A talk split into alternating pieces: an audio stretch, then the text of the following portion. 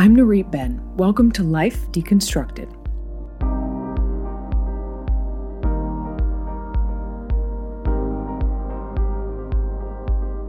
Alexandra Waldman has been a fashion and arts editor in Tokyo, a writer in Paris, and a financial marketer in Moscow.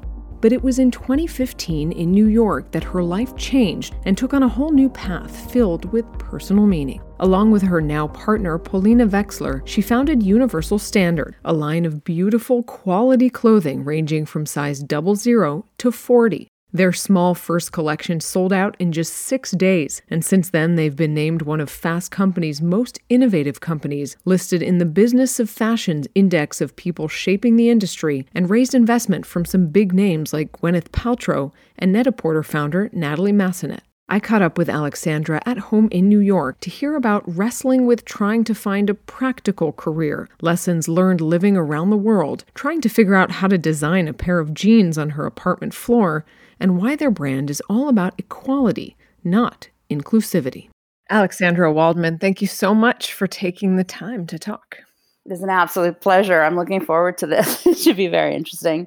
So, I like to kind of start sometimes around university because for so many of us, that's the time where we're first asked or pressured into maybe figuring out what the hell we want to do with our lives and what is the major and what is the direction. And I don't know how that is in Canada because I know that's where you studied at the university in Ottawa studied English lit. So tell me a little bit about that time in your life. I mean, did you have any idea what you want to be when you grow up, so to speak?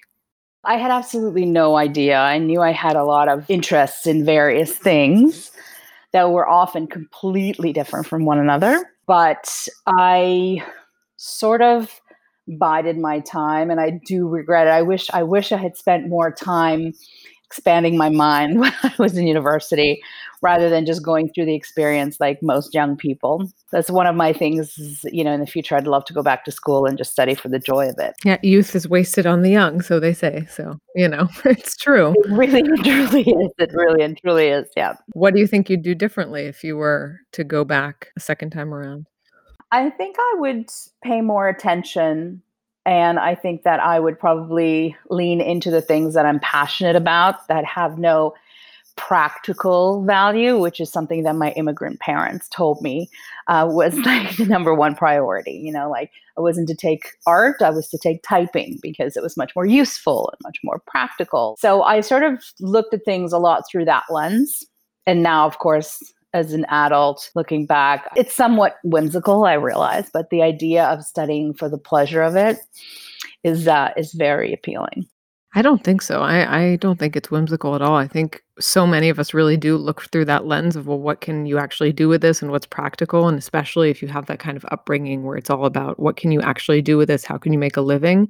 But I think more and more undergrad, especially degrees, should be so much about doing things that you love because that's such a unique time in life to just figure out what your lane is. Yeah, you, this is where you discover your passion, and it can be in a very weird place indeed. I mean, you just don't know what is going to really make you excited about your work for the rest of your life or a big portion of your life. I mean, God knows I've worn a lot of different hats, and I've been very fortunate in being able to experience a lot of different things. Uh, but they've all brought me here somehow, and I'm very grateful for that.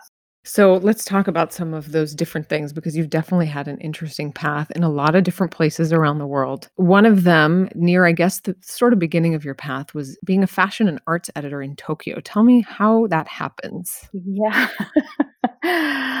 um, I'm not 100% sure how that happened either. To the best of your recollection. Uh, so I moved to Japan after university because I was at a little bit of a loss. I didn't really know what I wanted to do. I was ready for an adventure. I was quite fearless in terms of taking, you know, big leaps. And um, I went to Japan like most uh, North American young people go to Japan. I went as an English teacher. And I sort of looked around and did my thing and realized what I was good at and realized what I was terrible at which was teaching. Um, I mean, I, I was really great for the first couple of lessons, and then I would just like it would just be such a plod. But I did see value in reporting back to North America about what Japan was like. And so I started to write for various publications. And eventually I had enough articles in my quote unquote portfolio to take to a respected newspaper and say, I would really like to work here as an editor, which is. You just sort of pitched yourself as a freelancer at that time to write about Tokyo. Yeah, I mean it was it was it was very strange how it all happened. I started off just as a as a copy editor and eventually worked my way up to being a, a proper editor in the arts and entertainment section and eventually taking over the fashion section so it just kind of happened that way. But there's a very interesting sort of anecdote. When I was very new still to Japan, through the grapevine, I, I heard that there was a position available to work for the fashion editor of the Japan Times. And that seemed like such a grand thing. And I remember calling this person and speaking with him and feeling so nervous. And, um, you know, he listened to me and quite correctly hired someone else. But years went by uh, because I did spend quite a long time in Japan. And I eventually became the fashion editor at that same newspaper. Oh, wow. And that editor who had gone back to the States and then returned to Japan called me for a job. Full circle. And it was such a, of course, he didn't remember me, but I remembered him because it was, you know, such a meaningful interview for for me and for him. It was just like one of the the minion um, who had called. But it was, uh, yeah, it was a full circle moment. It was really memorable. So, how long were you doing that? And what do you think, especially since it's like your first hardcore job and so far from home, such a different culture? What do you think you sort of learned about yourself or who you wanted to be, what you wanted to do through that work? Um, let me see. There's actually quite a bit of learning, especially stuff that I apply now, strangely enough. I learned that being a contributing editor uh, and writing for various magazines felt too much like having homework. So I was like, oh, deadline, mm, you know, not crazy about those. I'd rather be in a position to accept and judge other people's work. I learned that no job is as glamorous as it looks or sounds from the outside, that all of it is hard work. It doesn't matter whether you're a fashion editor for a national newspaper or you know whatever it is that you do it's just work. I learned that access to the people who you thought were completely inaccessible is much easier uh, and much closer than you may have ever imagined. It's a kind of demystification i think is what i learned because you know, I sat with Karl Lagerfeld for interviews and I sat with the heads of big houses and I sat in front rows of huge fashion shows and all I could think about was like this is work. so um, I think that a lot of it was just demystified, which actually made things a little bit easier. Right. You know, it kind of took the oh my god, oh my god, that's unattainable out of it. And so you really see how the sausage is made and you kind of go, right, okay, I can do this. That's so important to take that stuff off the pedestal a little, especially I like what you're saying about reaching out to people and that people that seem kind of unattainable and that, oh God, I could never try or reach out or I could never get to that person, that it's actually not that hard and it shouldn't stop you from trying. Absolutely. So you transitioned at some point from this glamorous, non-glamorous life in fashion in Tokyo to the finance world. Tell me about what sparked that switch and what that was like. It's a very convoluted path, and you have to be open to these things. That's when really interesting stuff happens. Um, that's one of the things that I learned. I was kind of a jack of all trades. So before I started at the newspaper full time, I was writing articles for publications back home, and I was also working as a very mediocre photographer for for uh, various you know various jobs. And um, I was introduced to this woman who eventually became one of my closest friends. She had a column in another newspaper that basically went around all the various embassies and interviewed the ambassadors and the wives of ambassadors about how they entertained I was her official photographer. And on one of these assignments, she wound up meeting her future husband. And being the wife of an ambassador, she she worked at this bank and she oversaw the research, the uh, investment research that was being produced there.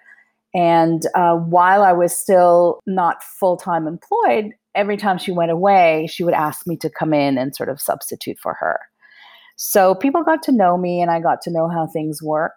And eventually, when her husband's tenure ended, they had to move and she put me forward as her replacement.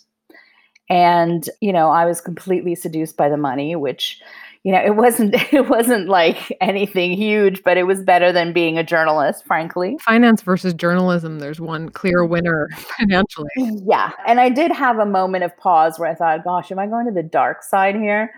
But yeah somehow i got over those scruples and I, I and i went to the dark side and i got to know a completely different world with a completely different kind of intelligence and a different set of rules and for me as a human being, it was interesting to get to know that world.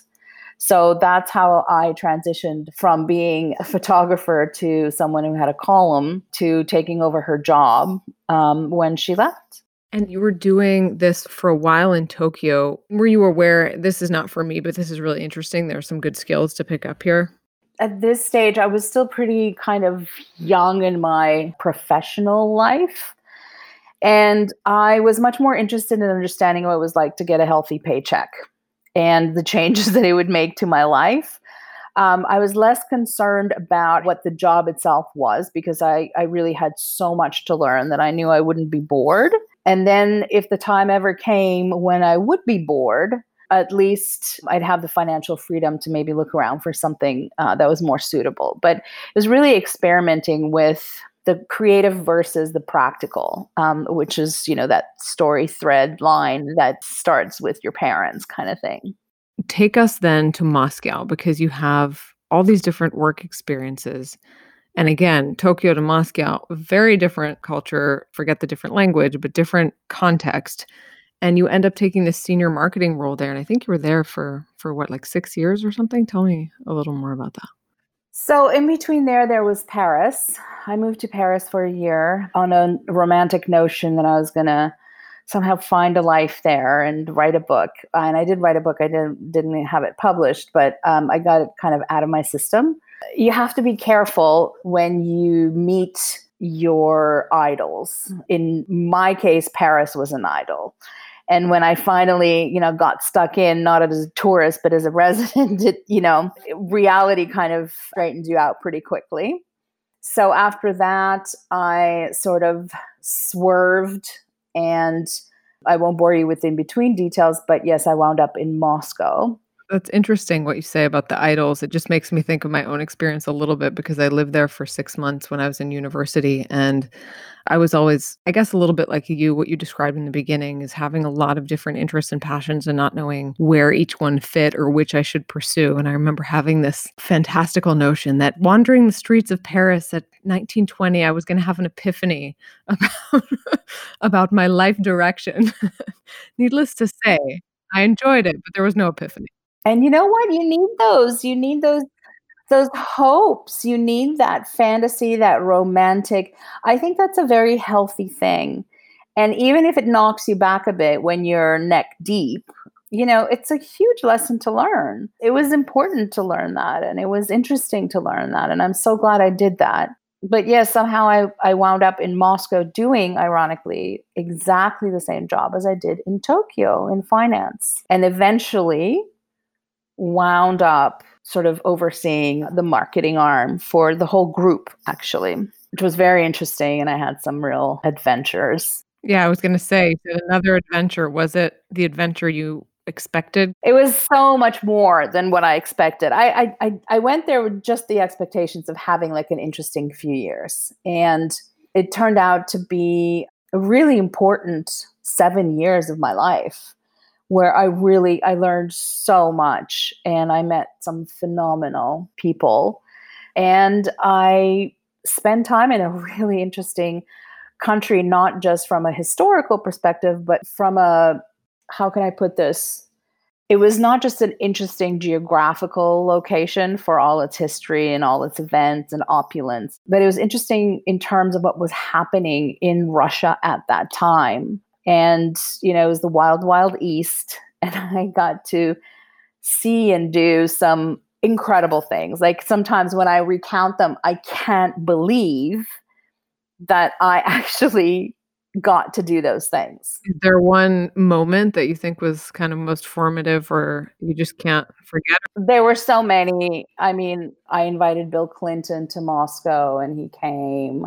It was really spectacular. I put on conferences across the world. I spent a lot of time on the African continent, which I never thought I would have the chance to do.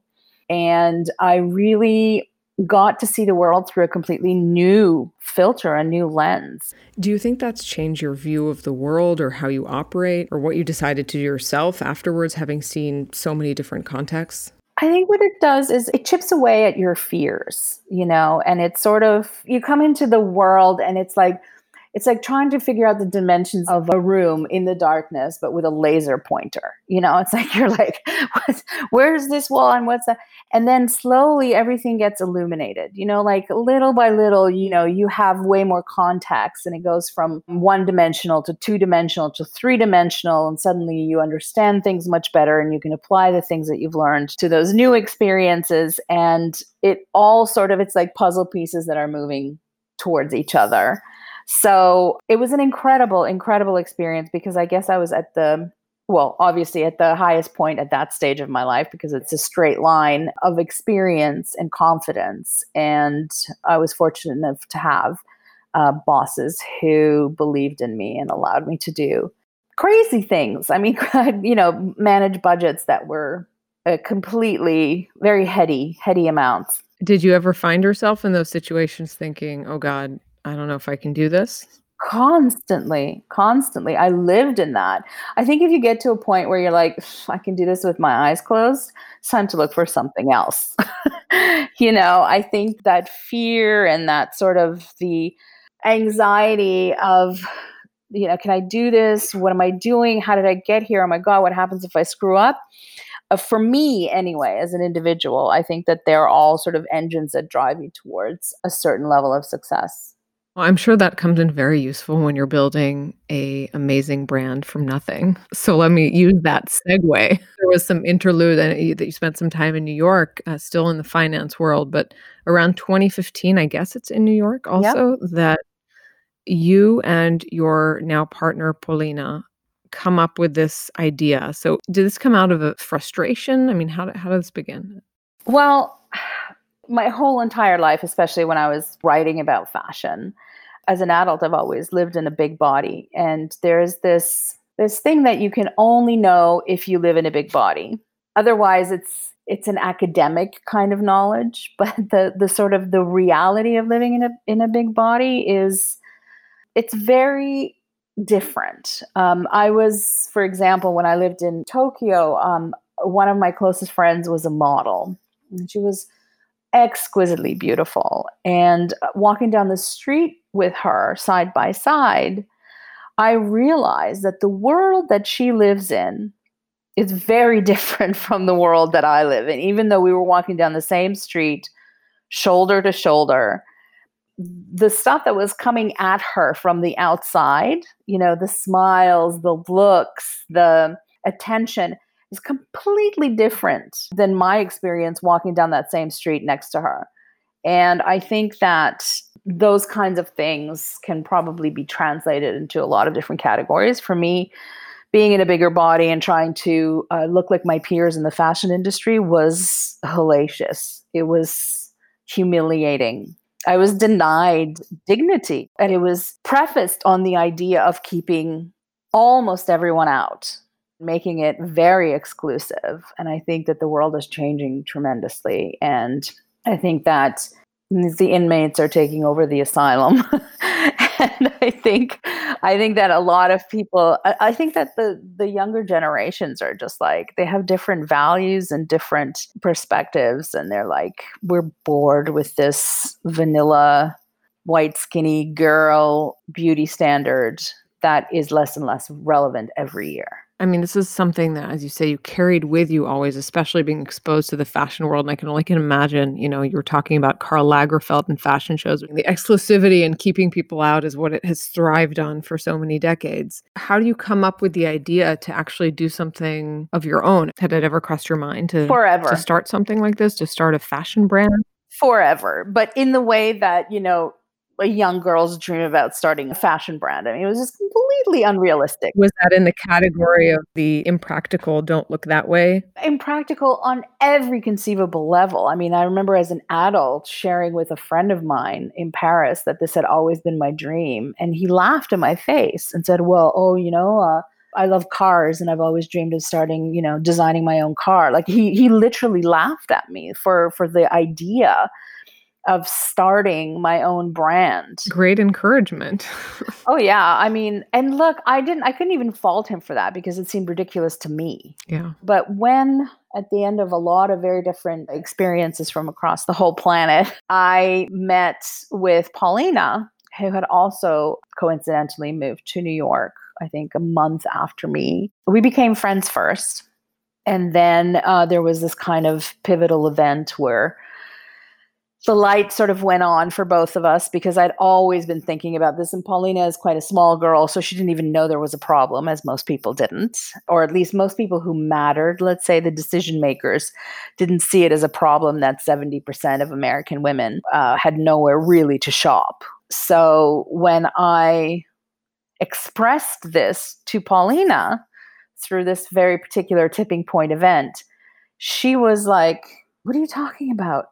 And I said, let me show you where I have to go in order to present myself to the world. And I took her to Bloomingdale's, bless their little hearts, because it was one of the few places that I actually could shop. But I had to go to the furniture floor in the northwest corner and, you know, past all the pots and pans and throw cushions and whatever.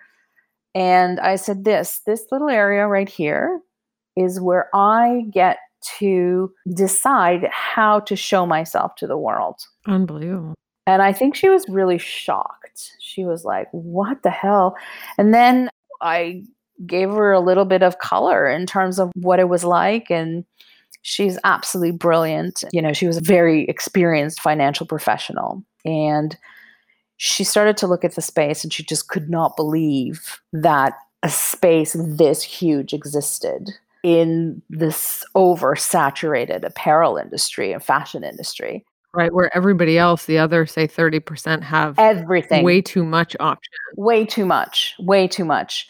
And then 70% of women, who, by the way, don't just buy for themselves when they enter your store, they buy for their husbands and their children and their. And you want a choice. You don't want like one option. Here's the so called plus size option. You want nice things just like everybody else. You want to be able to choose your style. Exactly. Who wants to be thought of as like a specialty customer? Yeah. Like, I just want to, I want to be able to walk into any store in Soho and buy more than a, a scented candle, you know, which is an example I often use, but like that's all that's available to me. I have an incredible collection of bags. You should see my bags. you know, because that was the only way I could express my love of design. So many people think about something along the way. Oh, why doesn't this exist? Or, oh, this would be such a good idea. But very, very few people actually say, okay, let's do this for real. So, how did you and Polina go from this is insane. I can't believe there's this hole in the market to actually saying we're going to do this. And especially for you to sort of overcome that long held notion that this is a crazy dream that you can't actually do for real. This is where I have to give credit to Polina.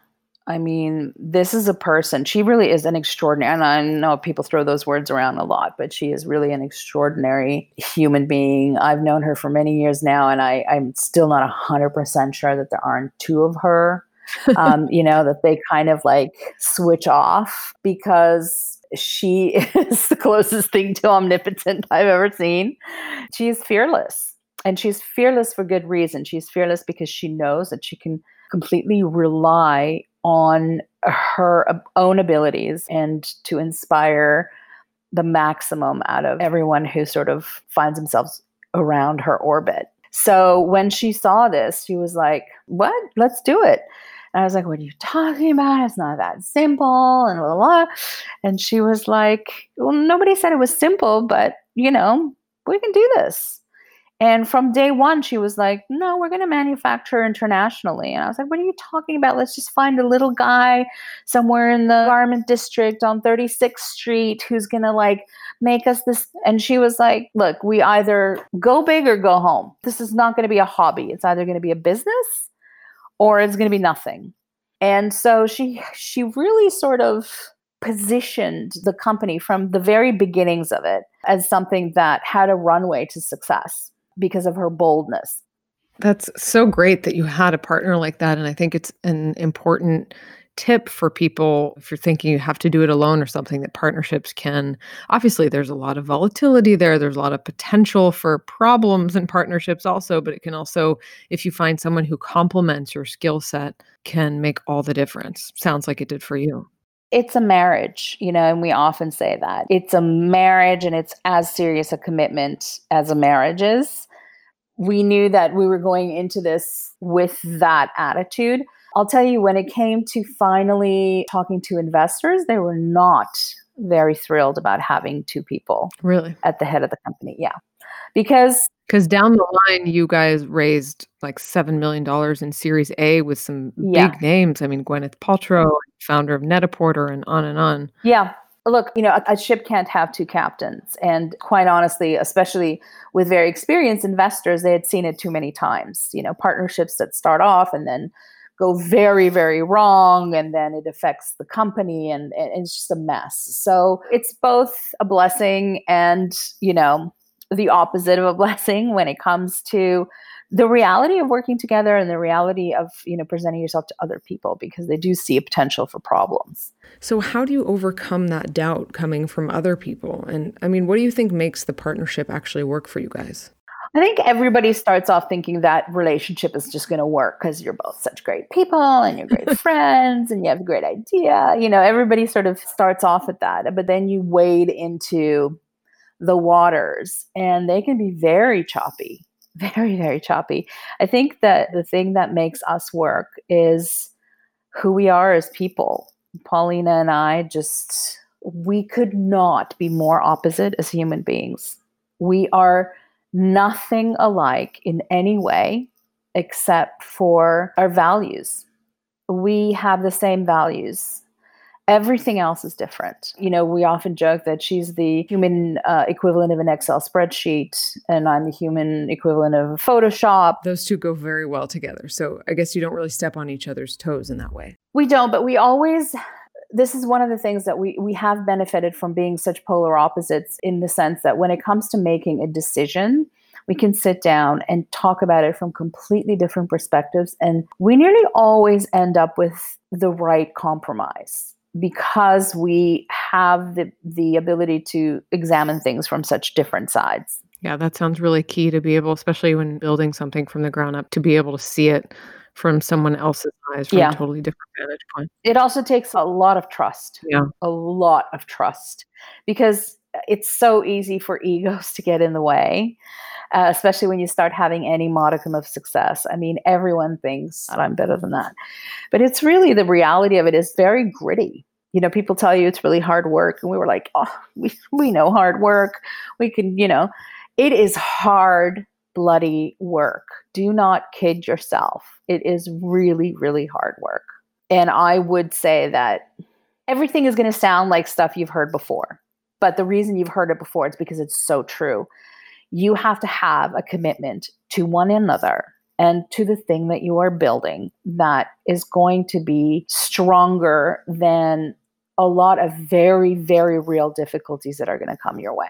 Yeah. And every single time you survive one of those, you have to understand that there's going to be another one and another one and another one, and that you have to have enough, whatever it is, to get you through a lot of them. Endurance, yeah. So, in terms of that hard work, one of the things that fascinates me with starting something like this is literally like, where do you begin? So, there's design, there's manufacturing, the whole production thing. So many nuts and bolts to actually, Yeah. it's not like, oh, we decided to come up with this all inclusive, incredible fashion brand. And then we had the samples and we sold them. And I know you guys sold out within like six days. Where do you begin to build from the ground up in that dark tunnel? Yeah, that's a very good question. So, this is where ignorance plays a very important role. You're just dumb enough to take this one step at a time uh, let's say not dumb, let's say idealistic enough. You know, I would say it's like stepping into the pitch. You are stepping into total darkness. You have no idea if something is going to meet your footfall. You are in pure darkness. The only thing you can see is what you've already passed behind you. And as you move through this pitch, you begin to see a pattern. And as you get used to this pattern, you begin to understand how to deal with it. And so it rolls on and on and on. So we literally started on the floor of my one bedroom apartment. We were very strict about like every single day. We start at 10 o'clock. Polina would come from her home. We would sit down and it was a full working day. So we had it very structured. We tried to be as strategic as we could be. So we would set goals and then try to reach them. But we were on the floor of my one bedroom apartment trying to figure out how to make a pair of jeans, having never, ever, ever done that before. And you know what? Through the, the lack that I have felt my entire adult life, we were able to figure out and much much hilarity when it comes to actually manufacturing uh, you know across the world i mean i could tell you stories that you would just sit there shaking your head but we just figured it out. Somehow we figured it out a millimeter at a time. And then once you've been through it a couple of times, you know, you just make it the process better and better and better. Were you traveling back and forth to manufacturers to try to see or we we we did at first. So just to give you an idea of how at zero we were when we started this company. I mean, we could not be more at zero. Neither of us had any experience with manufacturing clothing or anything like it, we would go to big department stores and we would look at the brands that we admire. We would walk up to XYZ brand and we would look at the made in label to see where they make their stuff. And we found out that the cottons that we most admired seemed to come from Peru. So we called the Peru Chamber of Commerce and Polina said, Hi, we're a young company. We're trying to do the D, blah, blah, blah. Uh, you know, do you think you could? Rec-? And they were like, Well, good luck to you and see in a few years when you have something, you know, like of value to tell us. So we waited a couple of weeks and Polina called back and she said, Hi, we're an American manufacturer of clothing. And um, it's getting a little too expensive to manufacture in the United States. And we're thinking of switching our cotton production to Peru. And they flew us to Peru. They introduced us to a whole bunch of factories that we still work with to this day. But it was hilarious because when we got there, the jig was up. I mean, it was ridiculous. We did not know anything. We're meeting with these heads of factories who think that were these American manufacturers, you know. That's a terminology you've never heard before. And stuff. Exactly. They're saying things like, you know, what are your grading rules? And Polina is desperately looking up the word grading on her Google. and so we finally had to just come clean. And we're sitting across these, you know, very kind of uh, distinguished men who have been doing this for their entire careers. And we're like, what is this grading thing you keep talking about? And they just kind of looked at us, but there we were, you know, we were across from them. And they took a risk on us and, and it worked. And we're still working together. That's such a great lesson in taking a chance to get yourself in the door and not underselling yourself. Chutzpah. Chutzpah completely. Yeah. But it's also a sort of like, even if it's manufactured self confidence, it's self confidence to say, not we are trying to be designers or we are trying to be manufacturers, but say we already are to sort of establish yourself as what you're trying to be. Spot on. Spot on. Here's the lesson. When you fake it, people can't tell the difference. And that's something you can lean back on. So as long as you remind yourself that they can't see the difference, you're good to go. So overall, if you're looking at it, what kind of aside from that, which is a huge lesson, is there something now, if you look back so far at your journey, that you think helped you guys succeed most along the way? I think our lack of knowledge was at least as important as our fearlessness or our feigned fearlessness because it allowed us to bypass all of the things that we actually hated about uh, the way the manufacturing and the apparel industry in general worked. So we kind of did stuff that, you know, everyone was saying, why don't you just go like buy a bunch of Lane Bryant stuff and just like, I mean, these guys have been doing this for years. If they don't know how to do it, nobody knows how to do it. And I just kept thinking, you know, I'm doing this because I want to be the opposite of Lane Bryant. Why would I want to go into this? And God bless Lane Bryant again, because if it weren't for them, we'd probably be walking around naked, you know? but there had to be a change in the entire industry. And we knew that we'd have to really break things before we could make things. And we were just as set on breaking things and explaining why it was important to break them as we were on building things that were completely new and fresh. In terms of explaining it, we started out at the beginning of your journey talking about the fashion industry and and how closed it can be. And sure in one way it's all about creativity and change and you know staying relevant but it's also this very closed inclusive even old school kind of place. So how are you guys received and how did you make your pitch? Was that hard or did people get it? Because there is as you said such a massive hole in the market. People got it but they got it in the wrong way there was a general consensus that a change was needed, but the change that they thought was needed was so based on everything they'd known before that it was basically an anti change. so people just could not get past the idea of straight size clothing and plus size clothing. So as long as you manufactured anything above a 14, you were considered a plus size brand and that is the lens that everyone looked at us through so when when we said we're not a plus size brand the reason we do double zero to 40 is because we don't care what size you are. We don't care. We want to be able to offer clothes to women and then your own personal journey and your body positivity and everything else. That's your personal journey. As an apparel brand, we're here to make nice clothes that hopefully you want to buy.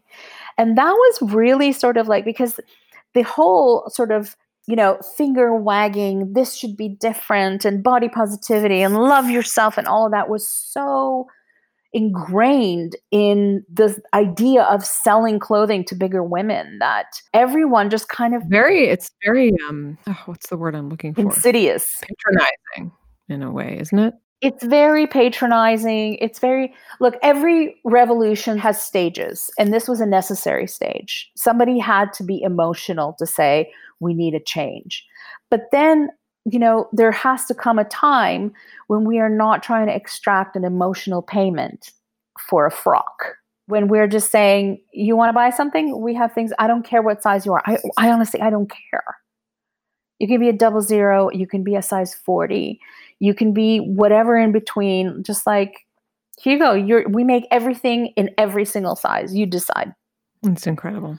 Totally changing the mentality around. And people really couldn't they couldn't really grasp that. Do you do you think you finally made your case in helping people grasp that? I mean, where you are today is incredible. The problem is that people think they get it. That's the biggest obstacle to overcome. They think they understand when they don't.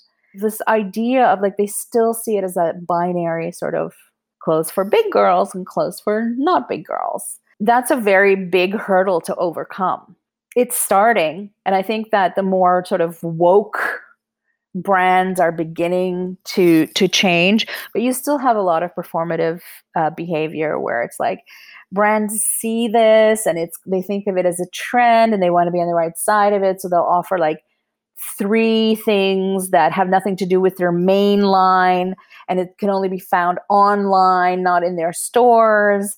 And then they call themselves size inclusive, and it's just kind of ugly. You know what that reminds me of, and this might not feel related for you, but it just it brings to mind. I have had a subscription to Vogue for forever, and one of my kind of guilty pleasures, whatever it is. And they had this issue, which I feel like they do, and every magazine does every once in a while. The size issue. Yeah, the size issue, and you know, beautiful photography, beautiful women of all sizes, and whatever. But the whole thing is about like this is the size issue and it's kind of like felt like this very pat in the back. And it's segregation. It's why don't you just, yeah. just include all those sizes in regular Vogues? Then I mean, isn't that the point? Exactly. This is why we don't call ourselves an inclusive brand because to me, the word inclusive implies a kind of favor that you're like opening the gates to include people. To us, it's about size equality, just like it's equality. Make it for everyone. Stop trying to let people in to your exquisite world that you still have the key to and only you have the key to it.